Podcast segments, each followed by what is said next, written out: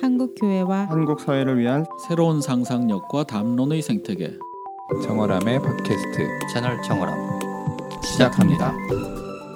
오늘 청어람과 에라스무스가 함께 준비하는 월간 북토크 저희 2019년 상반기 어, 경계의 미래라는 주제로 네 번의 북토크를 준비했는데요. 그 중에 두 번째 시간입니다. 오늘은 과학과 신앙의 경계라는 주제로 어, 두 권의 책을 살펴보게 되고요. 어, 최근에 나온 진화는 어떻게 내 생각을 바꾸었나라는 책과 과학과 종교라는 어, 두 권의 책을 오늘 함께 이야기 나누려고 합니다. 저는 전체 진행을 맡은 청어람의 박현철이라고 하고요. 우리 오늘은 뭘로 소개할까요? 에라스무스 운영위원이시자 과학과 신학의 대화 뭐였죠? 기획실장님이신 네. 이름표가 많으신 최경환 네 반갑습니다 님이십니다. 네, 그리고 한국교회 탐구센터의 최삼열 간사님. 네 반갑습니다 네. 저희가 이 두 권의 책을 중심으로 어, 두 분의 패널과 제가 아, 뭐한 5, 60분 정도 이야기를 먼저 나누고요. 잠깐 쉬었다가 어, 또 여러분들과 함께 질의응답 토론을 진행하도록 하겠습니다. 그래서 오늘 오붓하게 서로 오붓하지만 치열하게 또 토론하고 이야기 나눌 수 있으면 좋지 않을까 그런 생각이고요. 네. 근데 이제 저희가 과학과 신앙의 경계라고 했는데 어, 이 패널 구성에 상당히 고민이 많았는데 일단 다 남자 그리고 다 비전공자 과학 비전공자들이라서 고민이 많았는데요. 어쨌든 뭐 서로 소개를 좀 하고 네, 이 주제에 왜 불려 나왔는지 네, 그런 자기 고백도 좀 하고 그런 시간을 가졌으면 좋겠습니다. 우리 최삼열 간사님부터.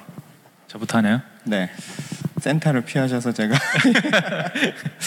네 저는 어, 잠깐 말씀해 주신 것처럼 전공은 저기 영문학을 했거든요. 어, 뭐 그의 그 시절엔 다 그랬지만 영문도 모르고 들어가고 그 졸업할 때도 영문도 모르고 졸업한다는 바로 그런 걸 했는데 그 시절에나 유행하던 개그를 지금 그 시절이 그래서 제가 이런 걸 하게 될 줄 저도 몰랐습니다. 근데 이제 제가 한국교회 탐구센터라는 곳에서 일을 하기 시작한 지가 한 5년, 6년 다 돼가는 것 같은데요. 아, 저희 한국교회 탐구센터의 소장이신 송인규 교수님께서 사실 오래 전부터 이 주제에 대해서 굉장히 관심이 많으셨더라고요. 저도 몰랐는데 그래서 이제 들어와서 함께 이런 프로젝트를 좀 했으면 좋겠다.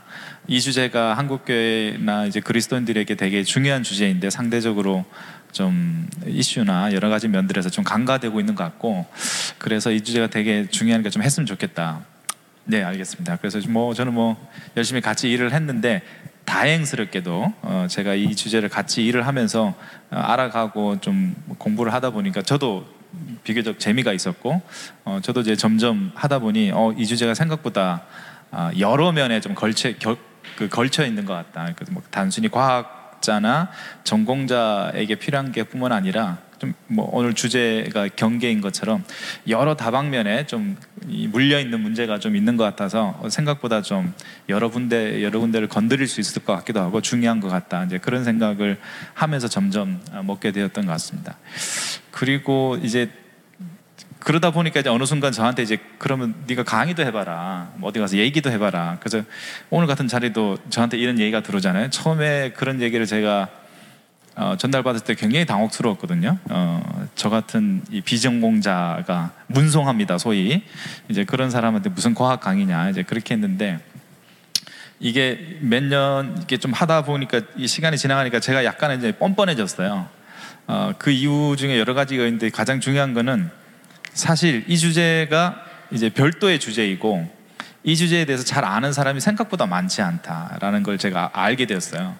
그래서 저는 국내에 전, 아니 크리스찬 중에 과학 전공자가 얼마나 많은데 PhD 학위 가진 분들이 얼마나 많은데 또 국내의 목회자들이나 신학자가 얼마나 많은데 제가 그런 걸 하겠나 싶어서 이제 겁을 많이 먹었었는데 막상 저는 이제 하다 보니 생각보다 크리스찬 과학자들이나 목회자를 비롯한 신학자들도 이 주제나 이슈에 대해서 전혀 무지하다는 걸 알게 되니까 그럼 그러니까 전공 이, 이 분야의 전문가라고 할 수 있는 분이 몇 분 안 계시는 거죠. 손에 꼽을 정도로 그렇게 알게 되다 보니까 하다 보니 저도 이제 그럼 그럼 나 같은 사람이라도 좀 얘기를 해야 되겠다 싶어가지고 이제는 부르는 데를 어, 이제 마다하지 않고 뻔뻔스럽게 이렇게 나와서 이렇게 얘기하게 되었습니다. 네.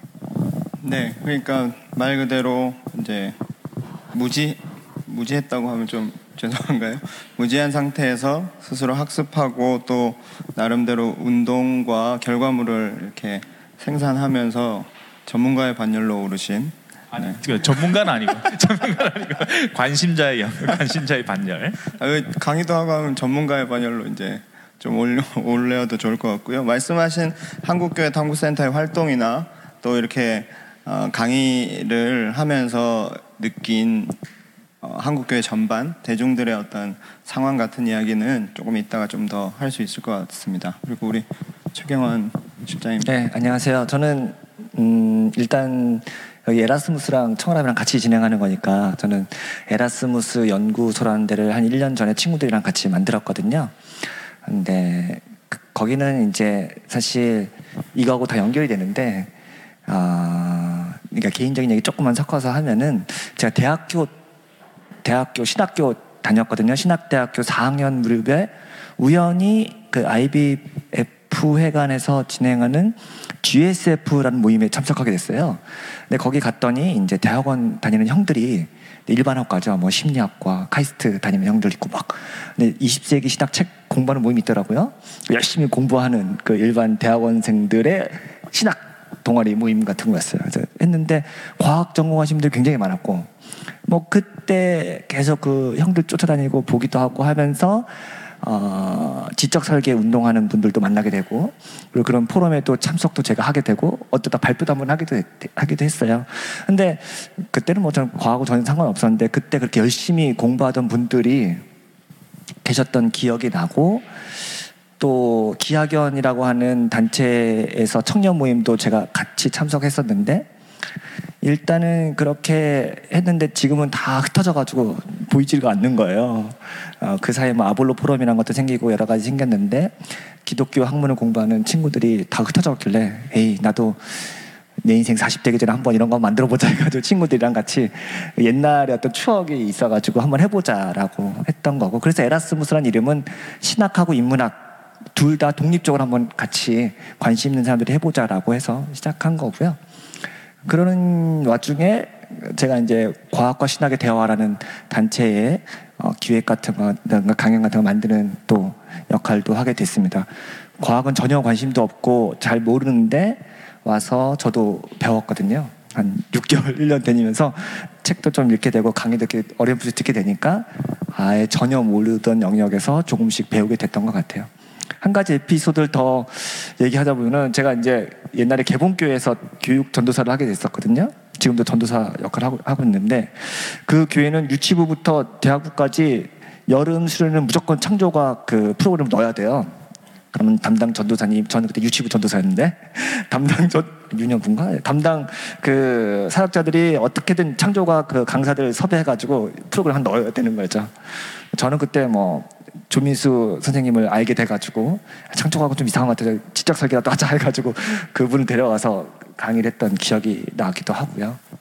여전히 한국 교회에서는 어, 저도 매주 설교를 하지만 가장 그 너무 너무 예민해서 교회에선 도저히 금기어가 돼버린 게 아무래도 동성애라든가 진화라든가 뭐 정치적인 어떤 이슈들 이런 것들은 정말 이거는 어떻게든 그 단어조차 발설하면 이상해져 버리는 그런 단어가 돼버린 것 같아요. 그래서 그런 의미에서 진화라는 그 단어가 지금은 너무 이제 프레임 전쟁으로 돼버려가지고 이게 교회 안에서 말조차 할 수 없는 단어가 돼버렸기 때문에 지금 한국 교회에서는 굉장히 중요한 어떤 하나의 키워드가 돼버렸다는 생각이 들더라고요. 그런 의미에서 이런 과학과 관련된 이슈들이 중요하지 않나 생각됩니다. 네. 그 사실 말씀하신 대로 지금 뭐 과학과 신앙, 과학과 신학의 어떤 뭐 대결이든 대화든 이런 것이 최근 몇 년간 한국 교회의 큰 이슈가 돼서 사실 이, 이 부분에서 어떤 자기 입장을 표명한 것 때문에 저희 밥 먹으면서도 그런 얘기 했지만 표명한 것 때문에 굉장히 곤란한 처지에 처하는 목회자나 신학자들도 좀 계신 것 같고 하여튼 뜨거운 주제가 됐는데 사실 어떤 면에서는 이제 이, 이 주제에 대한 논의가 막 최근 몇 년의 일이 아니고 꽤 오래된 이야기이기도 하죠. 그래서 이 진화는 어떻게 내 생각을 바꿨나도 일종의 간증집, 회심기 뭐 이런 거라고 볼 수 있는데 사실 처, 처음에 소개하면서 이제 두 분의 극적인 간증이 뭔가 있지 않을까 했는데 생각보다 밋밋해서 네 저의 네 생각보다 밋밋해서 저의 흑역사를 까도록 하겠습니다. 네 저는 지방에 살았는데 저희 아버지가 과학 그 초등학교 선생님이신데 이제 과학을 전공한 분이셨어요. 공부 되게 열심히 하시는 분이시라 가지고 제가 어릴 때도 아버지가 대학원 공부를 하면서 이제 초등학교 선생님 하면서 대학원 공부를 하셨거든요. 그래서 방학 때마다 이제 뭐 과학 교사에서 이런 데 나가시는데 저를 데리고 이제 뭐 식물 채집하러 다니고 이제 그래서 늘 이제 과학 이런 거를 이제 아빠 영향을 받아서 좀 이렇게 배우고 그랬는데 어느 날 아버지가 창조과학회 가입을 하셨어요. 그 창조과학회가 한참 한초뭐 중, 중학생 좀 됐던 것 같은데 한창 이제 지방에도 막 조직 만들고 할 때 저희 지방에 조직을 만들어 가지고 창조과학회에 가입하셔서 창조과학 책을 이만큼 갖고 와서 저는 이렇게 집에 있는 책들을 거의 다 읽었었기 때문에 그 만화책부터 두꺼운 책까지 쫙 섭렵을 했어요. 그래서 약간 고등학교 때 이제 제 이- 이과였거든요. 그래서 이, 이공계를 진학하기로 결심했을 때 아, 사실 이런 얘기까지 하면 진짜 흑역사인데 아, 나름대로 소원 기도를 막 했어요. 이공계에 진학해서 그, 그 뭐라 그래야 되죠? 창조과학 전도사. 그렇죠, 그렇죠. 이, 이 과학 영역에서 하나님을 증거하는 사람이 되겠다, 막 그런 서원 기도를 막 했는데, 네 그래서 이공계에 진학을 했고요. 이제 이게 최고의 흑역사는 그 대학교 1학년 때 교양국어 과목을 듣잖아요. 교양국어 과목의 기말 과제가 이제 소논문 쓰기. A4 한뭐 8장, 10장 이렇게 소논문 쓰기였는데 제가 그때 노아의 홍수는 역사적 사실인가를 갖고 네. 재밌지 않으십니까? 네, 썼다가 네. 장렬히 산화했던 그 과목 학점은 어떻게 받으셨어요? 네, 뭐 학점은 정확하게 기억이 안 나는데 제가 1학년 때는 대부분 뭐 C를 받았기 때문에 네, 뭐 그랬던 것 같습니다. 근데 이게 그리고- 뭐 조금 끌어당긴 얘기지만 이 책에 보니까 다 똑같더라고요. 이게 다른 사람 얘기가 아니라 다른 나라 얘기가 우리랑 너무 똑같은 것 때문에 그렇죠. 그런 그래서 기억이 감동이 있는 것 같아요. 네, 뭐 제 흑역사를 까는 것도 이제 그런 기억이 있고 그리고 이제 뭐 이제 흑역사가 재밌지 회심 회심기는 네, 이후에 서서히 해서 저는 이제 창조과학을 아주 싫어하는 네, 그런 계열이 됐는데요. 이 얘기를 왜 했지? 네. 아무튼 네 저희 모두에게 사실 이게 어떤 면에서는 어, 좀 큰 고민이고 또 과거에 뭐 추억이 있는 어, 그런 주제일 수도 있다 어, 뭐 그런 생각이 좀 들고요. 어, 책 얘기로 뭐 들어가죠. 진화는 어떻게 내 생각을 바꾸었나 제가 뭐 방금 이 책이 간증집에 가깝다는 이야기를 했는데요. 우리 최선열 간사님께서 이 책에 대해서 간단히 좀 소개를 해주시면 좋겠습니다. 네, 어, 저한테는 이 책이 그 아, 잠시만요. 죄송합니다. 네. 혹시 오신 분들 저희가 이해를 위해서 혹시 이 지난해 어- 어떻게 내 생각을 바꿨나를 다 읽고 오신 분이 계신가요?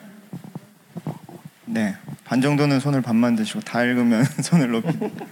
아, 네. 별로 읽으신 분이 많지는 않군요. 그래서 네. 제가 좀 더 자신 있게 얘기해야 네, 네, 될 네. 것 같습니다. 저한테는 이 책이 그 의미가 있는데요. 왜냐하면 그 제가 일하는 단체에서 이 책을 번역하기로 결정을 했기 때문에 그 말씀하신 대로 한국교회 탐구센터가 과학과 신앙에 대한 프로젝트를 여러 가지 하고 있는데 그 중에 한 가지가 뭐 유튜브에 아시는 분들은 아시는 것처럼 그 과학과 신앙에 대한 101가지 질문? 그런 시리즈를 한 지난 한 3년 동안 프로젝트를 마무리한 적도 있는데 또 다른 프로젝트는 이렇게 번역 프로젝트라 그래서 이 과학과 신앙에 대한 이슈는 말씀하신 대로 이미 북미권에서는 꽤 오랫동안 이 논의가 축적되어 왔기 때문에 여기 관한 자료가 되게 많아요. 근데 이제 국내는 그런 자료가 잘 소개되지 않는 게 출판사들이 이런 책을 내는 걸 겁내하거든요. 일반적인 신앙 서적을 내는 것도 잘 안 팔리는 마당에 과학과 신앙이라니 누가 사겠습니까? 그러니까 잘 그런 자료들이 잘 소개되지 않는데 그런 면에서 저희가 어, 이 번역 그 비를 지원을 해서 출판 지원을 해서 이런 자료들을 어, 한국 교회에 소개하는 건 매우 중요하겠다 싶어서 번역 프로젝트를 시작하고 있는데 이 책이 번역 프로젝트 3호 저희들이 하고 있는 것 중에 3호 도서로 이제 올해 출간이 되었는데요.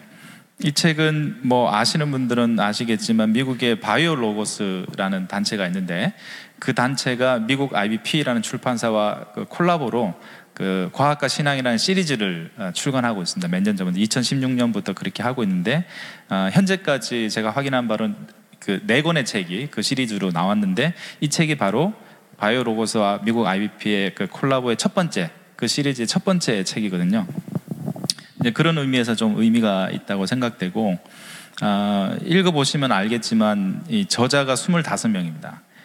이 책이 채 300페이지가 안 되는 책인데 저자가 25명이라는 얘기는 이제 한 사람 한 사람 이해가 매우 짧다. 이건 굉장히 장점입니다. 매우 짧게 구성되어 있고 그 25명의 저자들은 모두 내부류로 되어 있는 것 같아요. 과학자도 있고 크리스찬 과학자도 있고 목회자도 있고 성경학자도 있고 어, 보통 신학자라고 하는 조직 신학자도 있고 이렇게 크게 한 내부류가 되어 있는 것 같은데 그 짧게 짧게 자신들의 이야기 스토리를 펼쳐내는 거죠.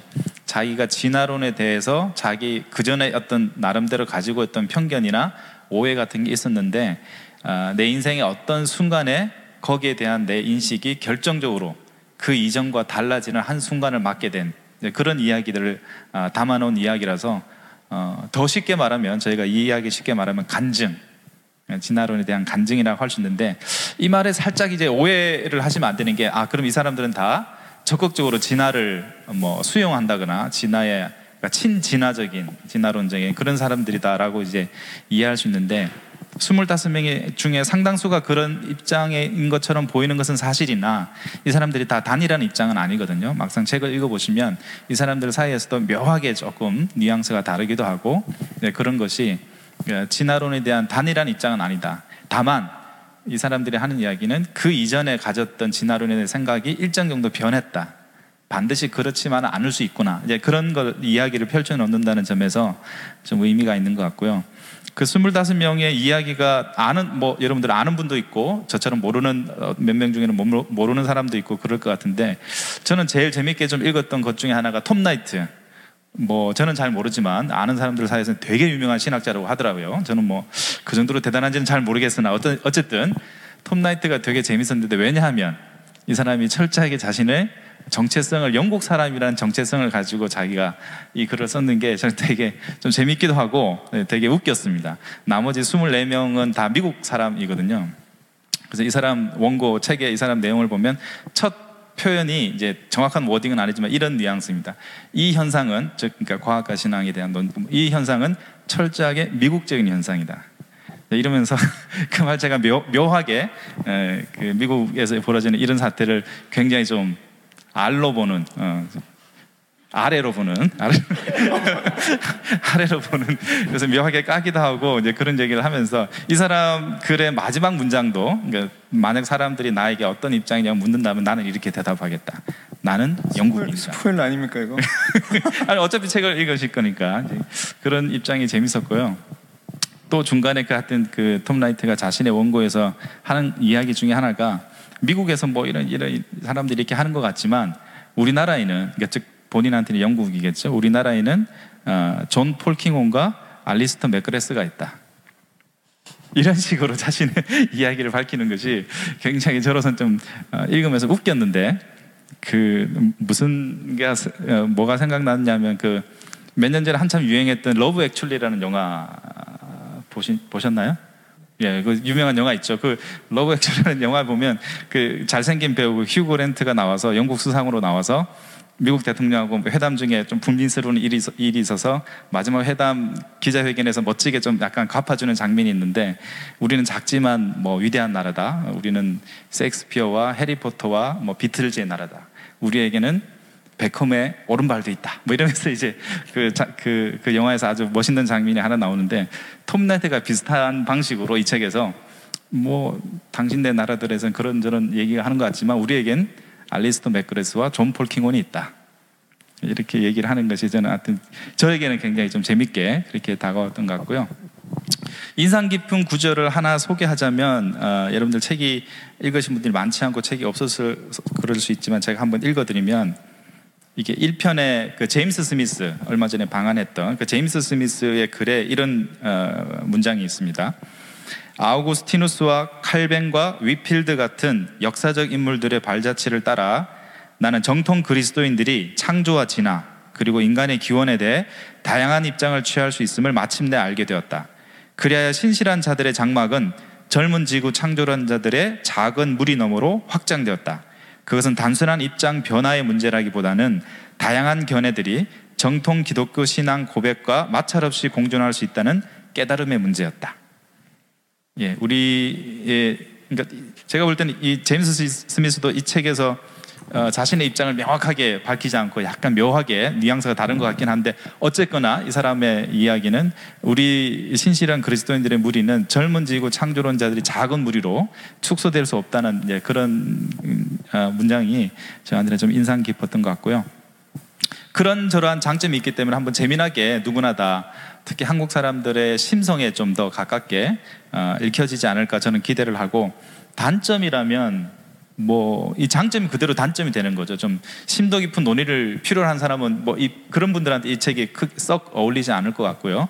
아, 지금 항담 과학과 신앙의 최전선에 있는 이슈의 논점이 뭐냐 그런 걸 파악하시려고 하시는 분들한테는 이 책이 어울리지 않겠죠. 교과서 같은 책도 아니고 이제 그렇기 때문에 좀 다른 방면으로 이 이 이슈와 이 영역에 입문하고자 하는 분들에게는 아주 좋은 입문서가 될 거라고 저는 생각합니다. 그래서 교회학교 교사분들이나 특히 이제 아, 이런 은혜와 감동 코드가 많이 필요하신 우리 목회자분들이나 이제 그런 분들이 한테 이- 이런 책이 많이 읽혀지면 좋겠다 네, 그런 생각이 듭니다.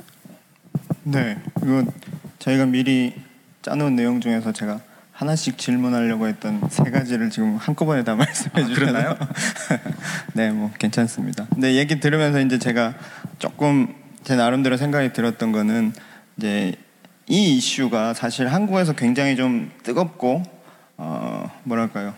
굉장히 critical한 이슈처럼 느껴지지만 지금 톰 라이트 이야기 하시면서 아, 말씀하신 내용 중에는 사실 이게 좀 어떻게 보면 미국 기독교와 또 그거를 닮은 한국 기독교의 좀 특수한 현상일 수 있다. 근데 이 얘기는 뭐냐면 사실 이 주제에 대해서 우리가 고민하고 이렇게 하는 거를 어, 너무 처음 말씀하셨지만 무서워하지 않아도 된다. 이런 책이 팔릴까 또 이게 위험한 이야기가 아닐까 이런 생각들이 사실 드는데 그렇게까지 생각할 상황은 아니다라는 거를 뭐 톰라이트 상황에서 좀 잘 드러날 수도 있고 또 25건 25명 이야기를 보면서 좀 그런 이야기 어, 걸 느낄 수 있다는 생각이 들어요. 그 제임스 스미스 읽어주신 내용도 우리가 이 진화를 통해서 어떻게 생각이 바뀌었나. 그래서 나는 이전에 뭐 창조과학을 믿다가 진화론을 믿는 사람으로 확 바뀌었다라기보다는 이제 하나님의 창조에 대해서 이- 이해할 수 있는 다양한 경로, 다양한 방식들을 이렇게 좀 배우면서 어, 좀 넓어진다고 할까요? 네. 어, 그런 내용일 텐데 이 책에서 여러 가지 사례들을 보면서 아, 좀 더 넓어진 사람들, 관점을 더 넓혀간 이야기를 좀 읽을 수 있지 않나. 어, 저도 그렇게 읽었고 말씀 들으면서 그런 생각이 좀 들었고요. 우리 네, 저도 또, 재밌게 읽었는데요. 네.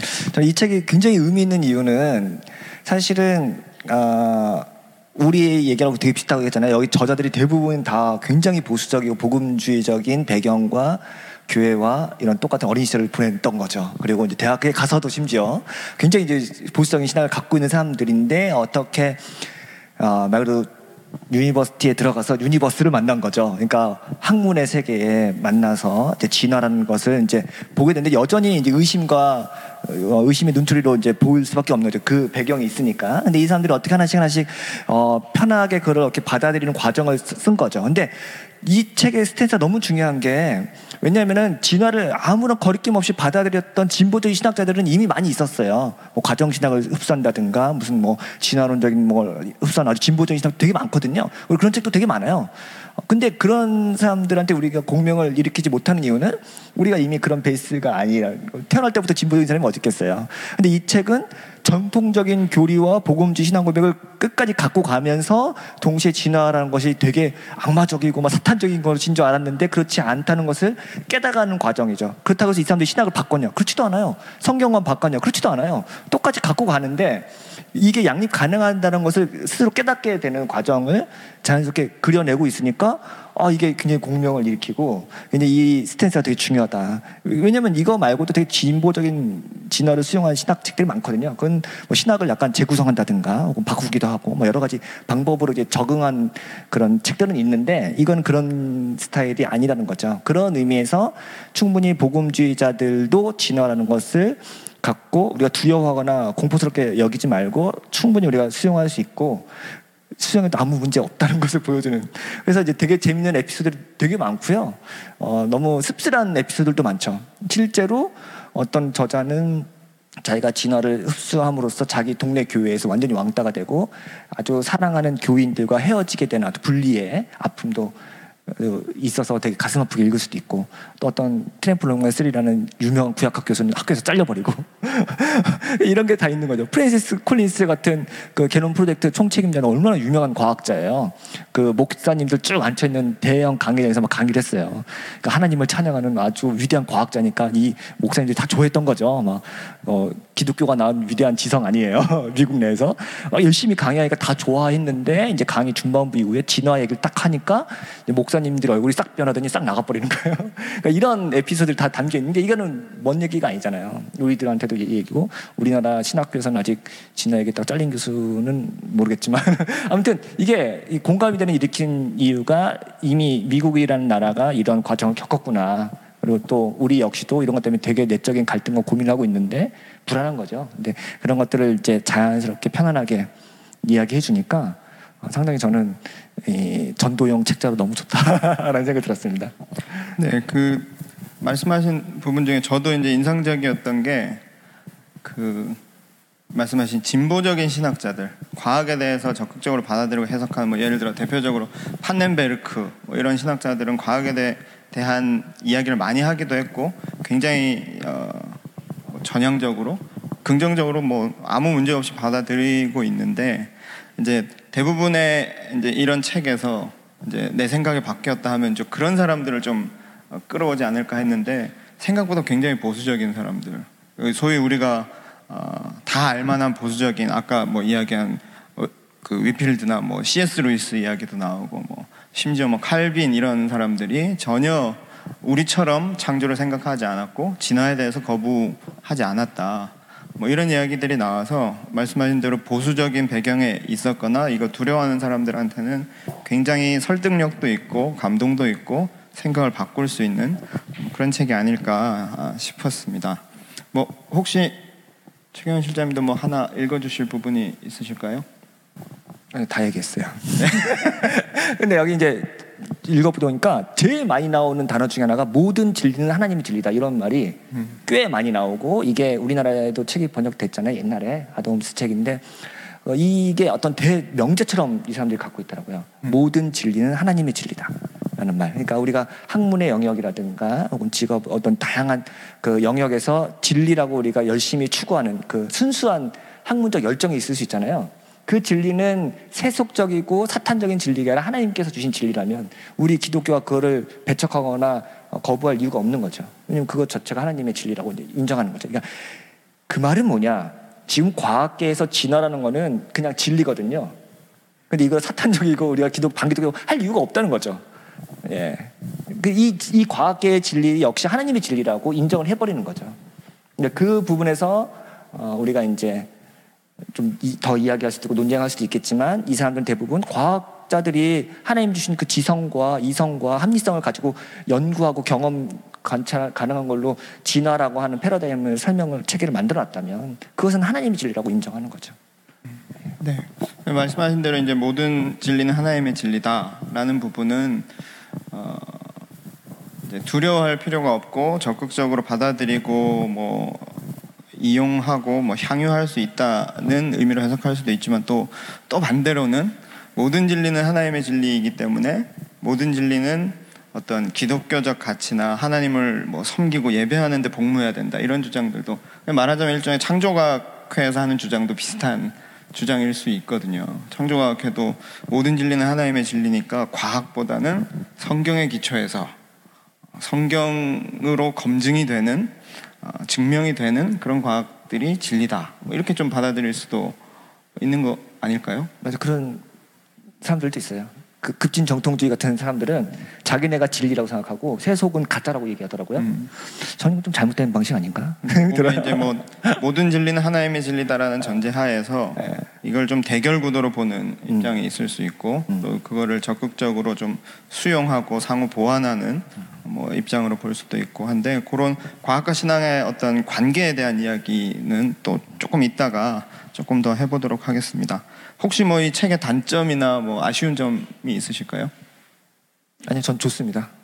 무조건 좋습니다. 이 책은 꼭 사서 어, 다 교회 교사들 말한 것처럼 다 선물해야 될 책이에요. 예. 너무 좋아요. 예. 네, 알겠습니다. 그러면 진화는 뭔가 이렇게 할 것처럼 이렇게 나눴는데 너무 긍정해 주셨어요. 네.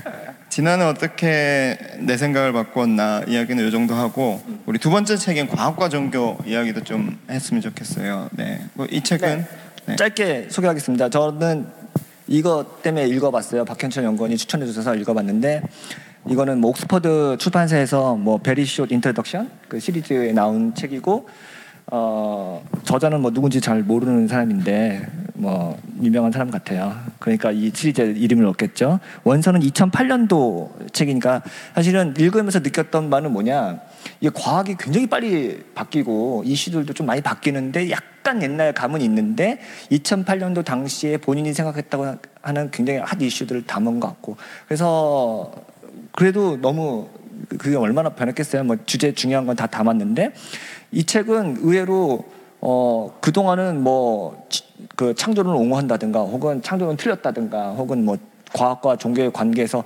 어떤 그 한쪽의 입장을 지지하는 듯한 책이 많은데 이거는 의외로 되게 신기하게 진짜 중립적이네요. 중립적이고 과학과 종교의 관계에 대해서 어느 한쪽도 편들지 않고 또 어느 한쪽도 우월하다고 얘기하지 않고 둘 다 한계를 인정하면서 끝까지 같이 가야 될 거라고 얘기를 하는 입장이라서 굉장히 재밌게 읽었고 또 하나는 굉장히 이 사람이 역사학자더라고요. 그러니까 그 과학사 전공하신 분 같아요. 그러다 보니까 너무 재밌는 게 과학과 종교의 갈등의 본질은 사실은 그 둘의 내용 갖고 싸우는 게 아니라 제 3자의 요인이 있고 좀 이게 더 중요하신 게 정치다.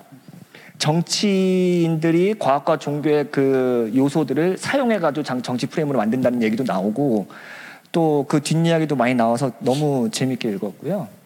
음, 그래서 이건 조금 내용이 더 무겁고 어려운 내용이 조금 더 있어요. 하지만 어, 너무 즐겁게 읽었고 제가 재미있는 것 중에 하나는 몇 가지가 있는데 이게 근대 과학자들 이야기를 많이 하고 어, 틈새의 신 이야기를 하더라고요. 그런데 뭐 내용이 많지만 제가 그냥 간단히 얘기하면은 근대 과학이 발전하면서 과학이 설명할 수 있는 게 굉장히 많아졌잖아요. 그러니까 우리가 옛날에는 설명하지 못하고 해명하지 못하고 그런 것들을 신비의 영역으로 남겨놓지만 과학이 발전하면 발전할수록 그게 이제 더 설명할 수 있는 게 많아지겠죠. 우주의 신비건 인간의 신비건 다. 근데 옛날에는 그 시- 설명할 수 없는 영역 그것은 이제 신학자들이 거봐 그건 바로 하나님이 하신 거야라고 했던 거. 그게 틈새의 신이란 말이에요. 그러니까 우리 사회에는 기적도 많고 신비의 영역도 많고 인간이 다 알 수 없는 영역이 너무나 많잖아요. 근데 그 부분은 바로 신비고 하나 신앙의 영역이고 하나님의 영역이라고 생각하거든요. 근데 이거는 어 이게 이제 지적 설계의 한 부분이거든요. 지적 설계의 입장은 대부분 어 봐봐 이렇게 엄청난 복잡한 진화로는 도저히 설명 안 되는 엄청 복잡한 그 복잡계가 있어. 이거야말로 어떤 조물주나 혹은 설계자가 만든 것이 분명이라고 얘기를 하는 거죠. 왜냐하면 이거는 지금의 진화 체계로는 설명이 안 되는 거예요. 그러니까 환원 불가능한 복잡성이라고 하는 엄청난. 근데 그 몇 가지 예를 드는 거죠. 진화로는 도- 도저히 설명이 안 돼. 그러니까 과학이 설명할 수 없는 영역이죠. 그러니까 봐봐 그렇기 때문에 이거는 창조자가 한 거야라고 한 거죠.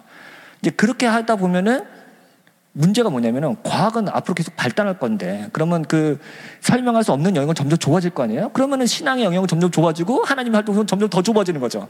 그러면 이 세상에서 하나님은 그 설명할 수 없는 영역에서만 고작 활동하다가 나중에 그조차 없어지는 거죠. 그런 식으로 가버리면은 과학이 다 설명했어. 그러면 이 세상은 이제 신이 할 일은 없어. 이렇게 이런 게임 구도로 가버리면은 종교는 사라지게 되는 거죠. 근데 반대로 생각하는 거죠. 왜 설명할 수 없는 부분을 하나님 했다고 하냐? 반대로 하자. 우리가 알고 있고 설명한 것, 과학이 밝혀놓은 이게 바로 하나님이 한 거다라고 해버리면 되잖아요.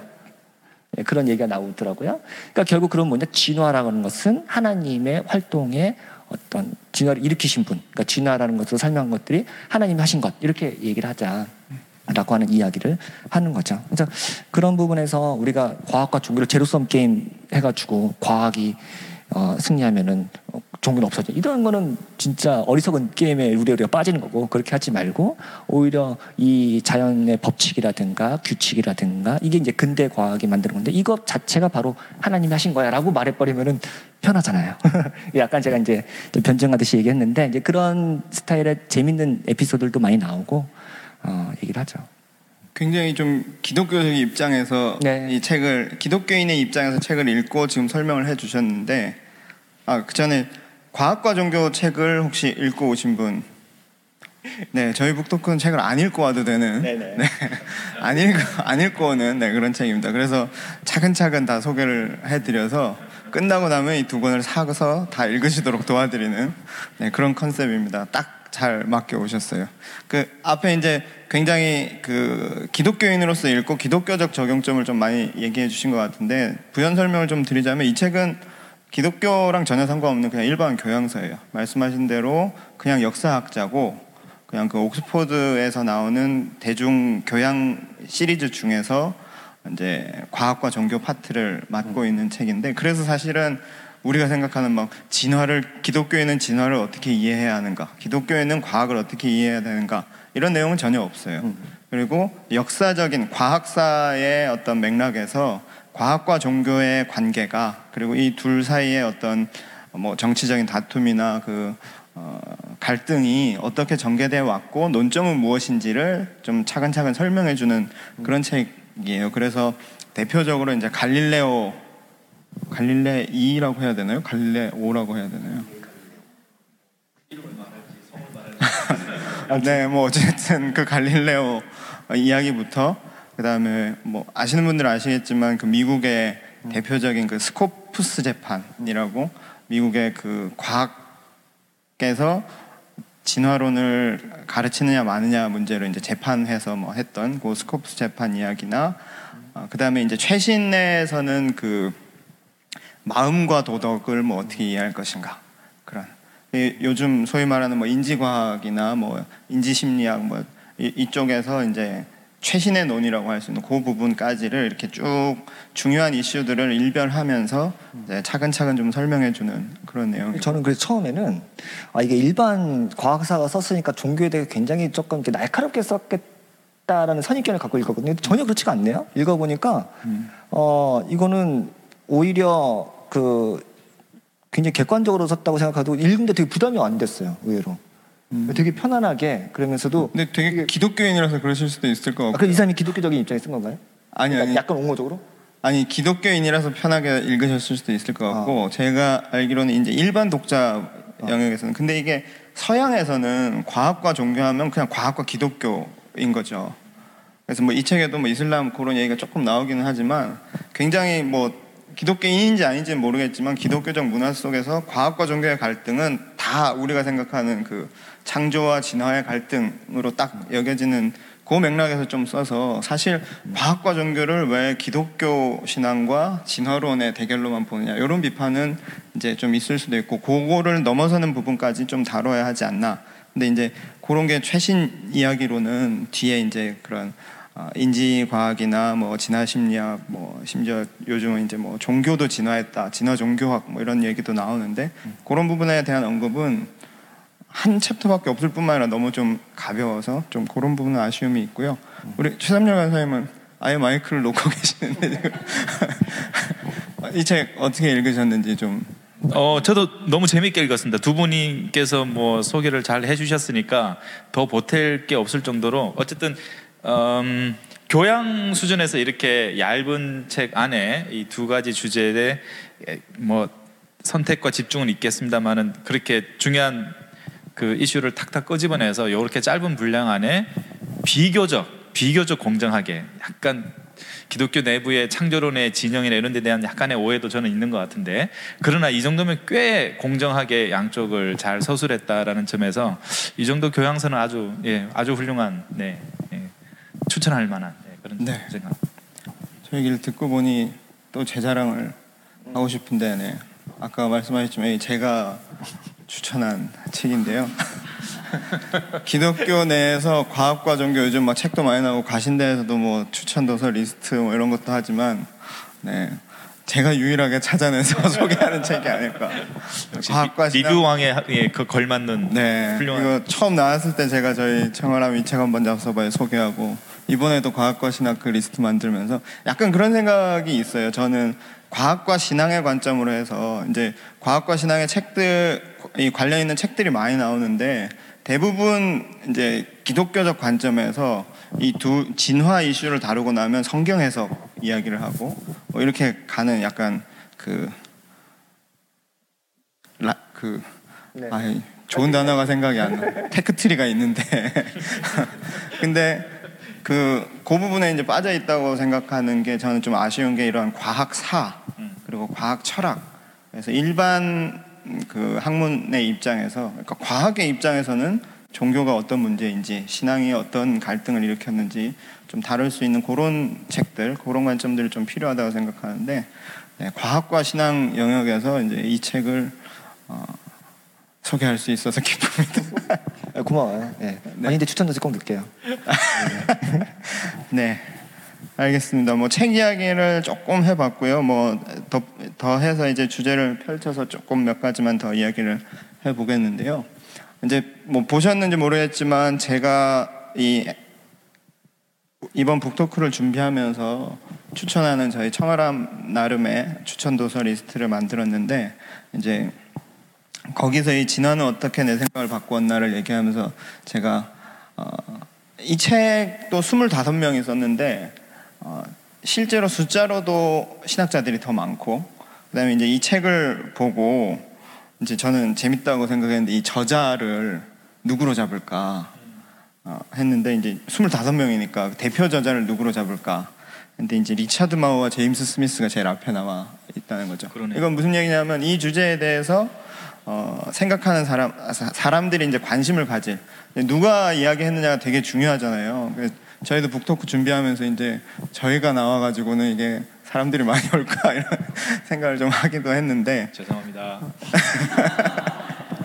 아, 이 책의 저자도 굉장히 신학자, 목회자에 많이 치우쳐 있고 사람들이 관심을 가질 만한 아, 이 사람이 그런 얘기를 했어 들어봐야지 할 만한 것도 사실 신학자, 목회자가 이 얘기를 하면 더 좀 권위 있게 듣는다는 거죠. 이 주제에 대해서도 뭐 과학자가 얘기하면 오히려 공격하거나 배척하는 그런 어, 물론 신학자 얘기해도 뭐 배척하는 분위기는 있지만 그런 게 있고 전체적으로 좀 논의의 중심이랄까 주로 논의를 이끌어가는 사람들이 신학자나 어, 기독교적인 관점에서 이 논의를 이끌어간다는 생각이 좀 드는데 뭐 이런 현상에 대해서 어떻게 생각하시는지 좀 의견들을 나눠주시면 좋을 것 같아요.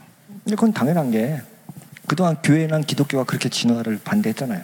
딴 데서 한 건 아니니까 오히려 이 사람들이 변화의 어떤 기회를 주는 게 맞는 것 같긴 한데 그리고 그 주류 그 주된 사람이 목회자 신학자겠죠.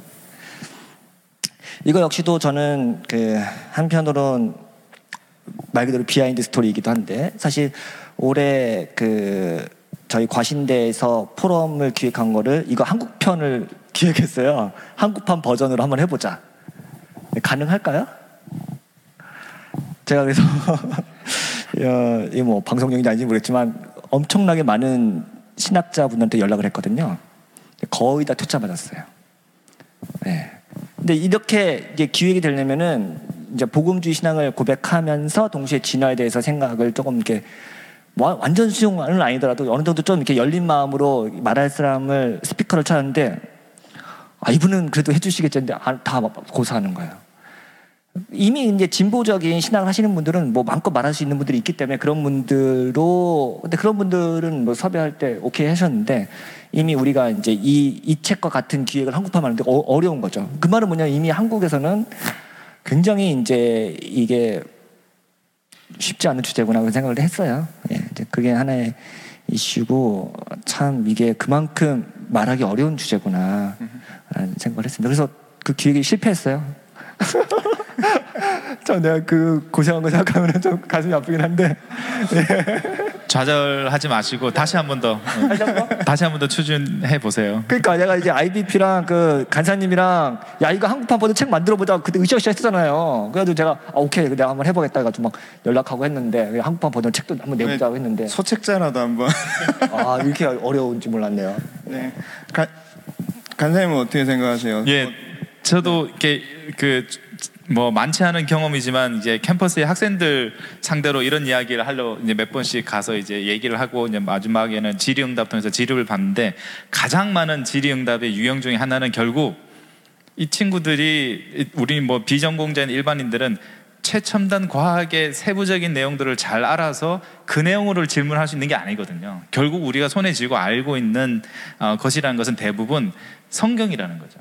아니 텍스트에서 6일 만에 하나님께 창조하셨다고 하는데 아니 고린도전서에서 첫째 아담이 있고 둘째 아담이 있, 으니까 아니 둘째 아담이 있으려면 첫째 아담도 반- 분명히 역사적 아담이어야 되는데 이 구절이 있는데 무슨 소리냐? 그러니까 결국 구체적인 구절에 대한 어 그게 해결이 없으면 보수적인 복음주의 기독교인으로서는 마음이 시원하지가 않은 거죠. 음, 그러니까 최첨단 과학이 뭐라고 말하는지는 모르겠고 성경에 분명히 이렇게 나와 있는 표현되어 있는 구절이 있는데 이 구절을 어떻게 해석하고 받아들여야 되느냐 결국 그런 고민과 갈등들이 질문할 때 그런 유형의 질문이 제일 많은 것 같더라고요. 그래서 이 책에도 뭐 신학자나 목회자 유형이 제일 많은 이유 중에 하나도 결국은 뭐 양자역학의 복합한 복잡한 방정식을 우리가 이해할 수 있을까요? 근데 그 문제가 아니라 성경에 이런 구절이 있는데 이거 어떻게 되냐? 결국 그 문제를 해결할 수 있도록 도와주고 그 문제가 반드시 그것과 이런 상관관계가 있는 것이 아니다라는 걸 넘어가게 해줘야 약간 기독교인으로서 마음이 좀 시원한 게 아닌가 그런 측면이 저는 있- 있는 것 같습니다. 네, 그렇죠. 그 실제로 저도 뭐 그런 이야기들을 들어보면 어, 실제로 저희도 이제 이번에 과학을 전공하는 어떤 분이 한번 나와 주셔야 권위가 전공 된다. 하셨잖아요. 전공. 아 저는 네 컴퓨터 싸이월드를 전공. 저희 같은 문과들한테는 그것만 해도 엄청난 그게 그- 그게 과학이거든요. 그게. 실제로 이제 과학을 전공하고 있는 분들은 사실 우리 생각만큼 이 문제를 심각하게 받아들이지 않는 경우들이 좀 많더라고요. 왜냐하면 뭐 계속 공부해 오고 그냥 자기 연구에 있어서는 크게 문제가 없는데 비전문가고 한 사람들이 막 무슨 생물학을 한다 그러면 막 다 무슨 어, 엄청나게 그 진화론자일 걸로 막 생각하고 이제 그런 그게 많고 오히려 이제 이 문제를 깊이 고민하는 사람들은 사실은 신앙적인 이유 때문에 어, 신앙적인 이유에 깊이 헌신돼서 어떻게 하면 이 하나님의 진리를 더 막 막 드러낼 것인가 이런 생각에 사로잡혀서 오히려 어, 이 문제를 굉장히 좀 딱딱하고 교리적으로 그리고 좀 무리한 방식으로 이해하는 경우가 많은 것 같아서 그 부분은 사실 신앙적으로 풀어주는 게 맞지 않나 이런 생각도 해봤습니다. 그래서 아까 잠깐 얘기했지만 그 창조과학 하시는 분들 되게 열정적이잖아요. 그리고 신앙도 굉장히 좋고 그 신앙의 열정으로 자신의 학문을 하는 거잖아요. 근데 저는 아까 그래서 그런 얘기 했었죠. 저 제가 아까 잠깐 그 GSF랑 기하견 얘기를 했었는데 어쩌면 그것도 되게 신앙적인 열정이었겠다. 그래서 아주 믿음이 좋은 크리스찬 청년이 심리학을 공부하고 경제학을 공부하고 사회학을 공부하고 철학을 공부하고 과학을 공부해. 근데 열심히 철학을 공부했더니 무신론적인 철학이 많아. 혹은 사회학을 공부했는데 굉장히 무신론적인 게 많아. 혹은 진화론을 그러니까 진화 생물학을 공부한 크리스찬 과학자가 있는데 그러면 내적 갈등을 일으키지 않을까? 저는 그런 생각을 했었거든요. 어, 그- 그러니까 적어도 그냥 우리가 유치원 때 들었던 말 그대로 육일 창조를 그냥 그 교회에서 믿고 있다고 한다면은 자기가 전공 영역에서 어, 세속화를 얘기하고 신이 없는 사회를 말하는 학문의 영역에 있거나 아니면 진화를 말하는 그러면 굉장히 내적 갈등이 있을 테고 그런 내적 갈등을 어떻게든 몸부림치면서 해소하고자 하려고 하는 반응이 창조과학이 된다든가 아니면 뭔가 옛날에 기하견 같은 걸 열심히 했던 우리 어르신들 교수님들일 텐데 지금은 왜 그걸 안 하지? 혹은 하고 있는데 우리가 모르는 건가? 아니면 그런 사람들이 없다면 왜 그런 동력을 상실했을까? 저는 약간 그게 어, 제 꿈이기도 했어요. 그런 부분은 또 궁금해요. 또 다른 분들은 어떻게 생각하는지. 나름 저, 저도 그런 건 진지했거든요. 얘기한 게 아니고 지금 질문한 거였어요. 예, 이따가 좀 말씀 좀 해주시면 좋겠어요. 아니면 왜냐면은 말씀하신 대로 어, 저희 이제 과학과 신학의 대화에도 과학자분들이 굉장히 이제 말 그대로 커밍아웃을 많이 하시더라고요. 저희 후원을 하는데 제가 후원 리스트를 보잖아요. 그럼 과학자들이 굉장히 많아요.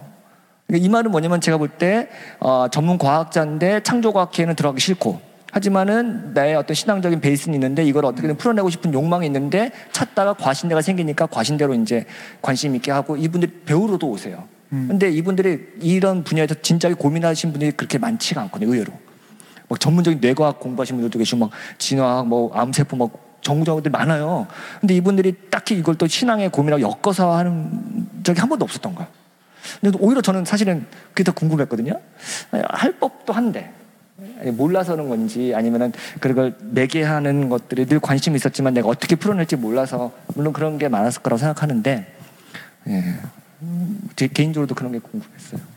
그러니까 그래서 이제 결론은 창조과학 하시는 분들은 되게 믿음이 좋고 어떤 방식이든 자기의 믿음을 결과를 학문적으로 풀어내려고 하는 과학적으로 풀어내려는 그 열정이 있었다. 한편으로는 근데 왜 그런 열정이 없을까 그런 생각도 들고 여러 가지 생각을 들었습니다. 네. 저도 그 창조과학 그 얘기하시니까 저도 이제 그 경험이 좀 생각나는데 저도 저도 뭐 어릴 때 중고등부에서 창조과학 하시는 분들 강사로 수련회 때 오셔서 하면 어, 많이 그런 세례를 받고 은혜 많이 받고 자란 세대인데요.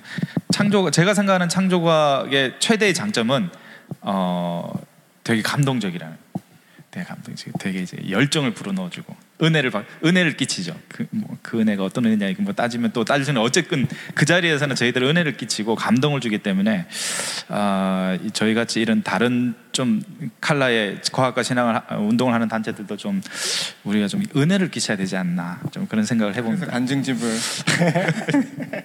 감동 코드를 줘야 되는 거죠.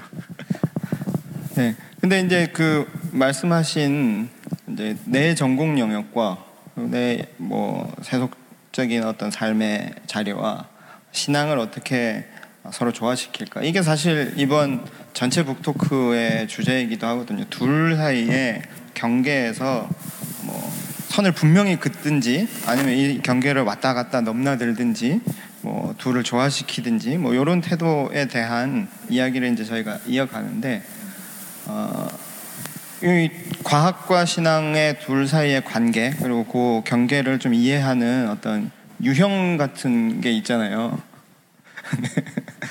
짠 거거든요.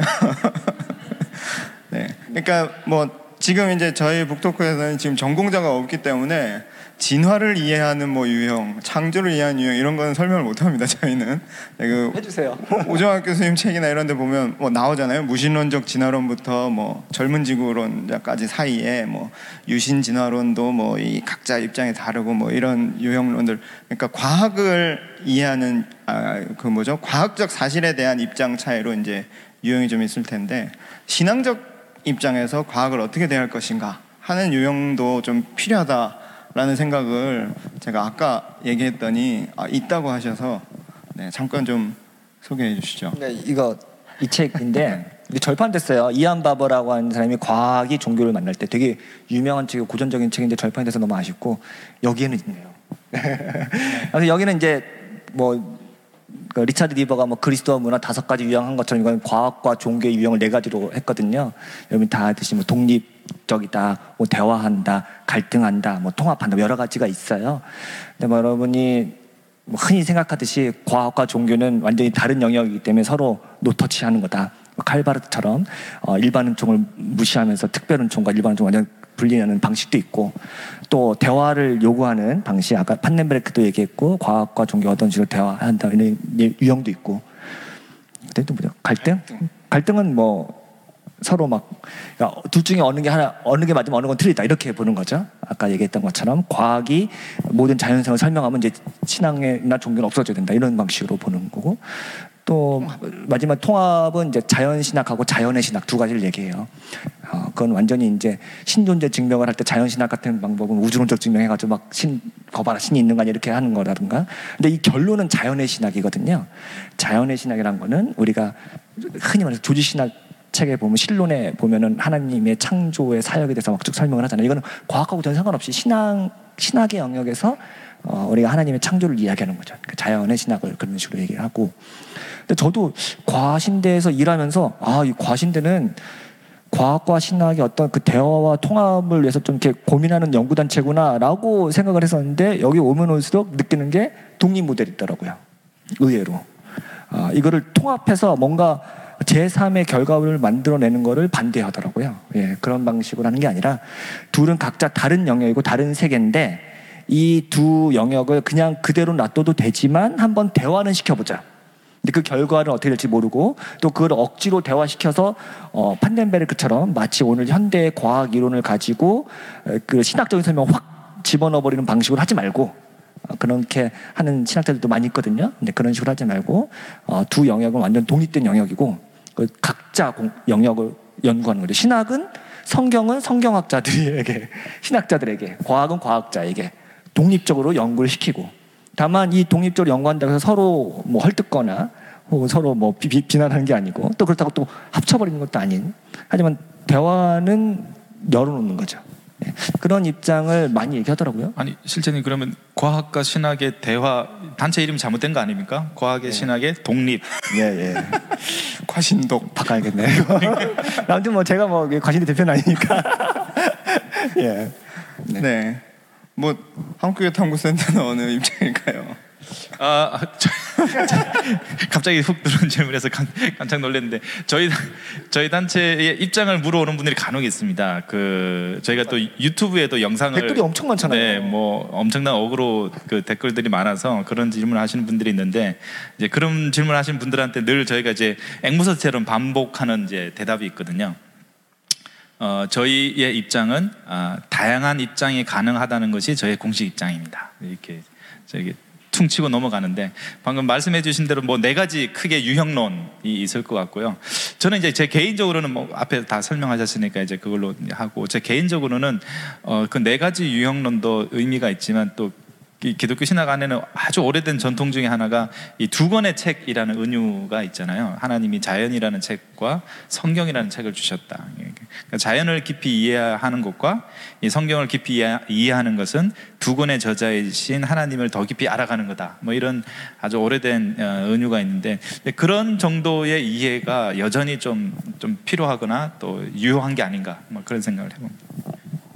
뭐 선명하게 자- 그 유형론이라는 게 원래 선명하게 나는 어떤 유형이다 이렇게 말하기는 어려운 건데 이제 대놓고 정확한 유형을 주장하는 사람들은 사실 틀렸을 확률이 높은 것 같고요. 뭐 따지자면 창조과학 같은 거는 지나친 갈등과 대결 구도로 가는 거고 그 말씀하신 자연신학이나 이제 그런 전통에서 과학과 신앙이 전혀 무리 없이 그냥 조화되고 하나가 될 수 있다고 생각하는 그런 입장들이 이제 통합 모델로 양극단이 가는 거고 이제 중간에 이게 독립인가 대화인가 그 사이에서 약간 왔다 갔다 하는 거 같고 제가 알기로도 이제 바이오로고스 같은 경우나 많은 유신 진화론자들은 이제 그 사이에서 어, 좀 그 반대파들의 비판을 좀 많이 받는 것 같아요. 이제 독립 유형은 사실상 이걸 분리시키자는 거기 때문에 이제 두 권의 책 같은 경우도 그러면 이 두 권의 책으로 완전히 분리시킬 수 없는 영역들이 사실은 나오는 거잖아요. 그래서 이제 그런 어, 그럼 과학은 과학의 일을 하고 신학은 신학의 일을 할 것인가? 어, 그러면 우리가 세상에 뭐 보이는 거나 뭐 세상이 돌아가는 뭐 하여튼 관찰 가능한 거는 과학한테 맡기고 어, 모든 뭐 영적인 문제는 다 신앙한테 맡길 거냐? 뭐 이제 이런 어, 독립 모델이 간편하기는 하지만 충분하지 않다라는 비판도 좀 있는 것 같고 대화 자체는 이제 그 두 개의 전제가 다른 이야기인데 그 방법론도 다른 이야기인데 이 대화라는 게 너무 부질없지 않냐 뭐 이런 비판도 있는데 그 사이에서 이제 왔다 갔다 하면서 이제 우리의 입장을 찾아가는 것이 좋지 않을까. 그래서 저도 이제 이 모임을 준비하면서 과학과 신앙 사이의 경계를 이 모임뿐만 아니라 저희 북토크 전체를 준비하면서 이 경계라는 말에 상당히 그렇잖아요. 이렇게 선을 탁 그어 놓으면 굉장히 좀 안전한 것 같고 만족스러운 면- 면도 있지만 어, 그러면 이제 금을 넘어가면 되냐 안 되냐 이런 그, 그것도 생기게 되고 이 금 밖에 있는 사람들과는 어떻게 할 거냐. 그러니까 막 예를 들어 금을 최경화 연구원한테 딱 그거 넣고 제가 이만큼 떨어져 있으면 근데 창조과학자들은 적이 있단 말이에요. 그러면 진화론자신데 거리상으로는 여기가 더 가깝지 저기랑은 별로 가깝지 않잖아요. 근데 경계를 이렇게 쳐 놓으면 이쪽 경계에 있는 나는 어느 쪽과 더 가까우냐.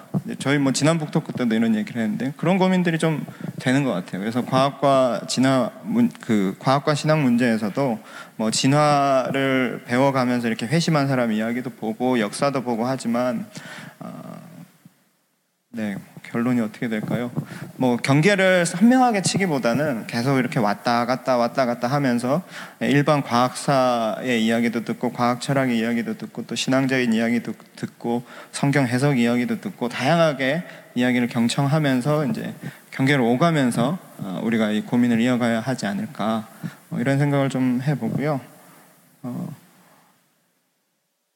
네, 뭐 특별히 더 함- 하실 말씀이 저는 이제 요 그 기획을 보면서 이제 저는 이제 이 경계 그 경계라는 그 단어 의미 저는 이제 굉장히 이제 의미 있게 저는 이렇게 다가왔던 것 같고요. 저는 이제 우리가 뭐 기획자도 아마 그랬을 것 같은데 경계를 짓기보다는 이미 이미 지어져 있는 경계가 있는 거죠 세상에는. 그래서 과학자들은 신학 전혀 뭐 우리 영역이 아니야. 신학자들은 아 과학 우리. 이미 그어져 있는 경계를 어떤 당연한 장벽 내지는 당연한 선처럼 생각하는데 어, 이런 대화 자리들을 통해서 일종의 월경이죠. 경계를 한번 넘어가 보는 상대방 측에서 이야기하고 있는 것들이 어 과학에서 최근에 이런 이야기와 이런 발견을 했는데 그것이 기존에 우리 성경 해석에는 그럼 어떻게 적용될 수 있는 건지 이렇게 서로 상대방 영역을 약간씩 넘어가 보면서 새롭게 우리 자신을 발견해가는 이제 그런 것들을 확인하는 것이 이런 경계에서 있는 대화가 가지는 의미가 아닐까 저는 그렇게 좀 기대하고 온 것 같습니다. 아까 말씀하신 것처럼 그 제가 저도 이제 완전히 이런 문해안에서 공부하면서 이 둘의 관계에서 많이 느낀 것 중에 하나가 옛날에는 어, 그러니까 최신의 과학의 어떤 발견들 이론들이 있으면은 신학이 어떻게든 이렇게 뒤처진 학문이 안 되기 위해서도 뭔가 리스판스를 하고 뭔가 발빠르게 뭔가 좀 대응을 또 하고 좀 어, 이 구닥다리 같은 신학을 어떻게든 리뉴얼할까 그래야 되는 거 아니야? 막 그렇게 생각했었거든요. 그리고 그게 과학과 신학의 대화 아니야? 막 이렇게. 그러니까 이건 약간 통합 모델이었던 거예요.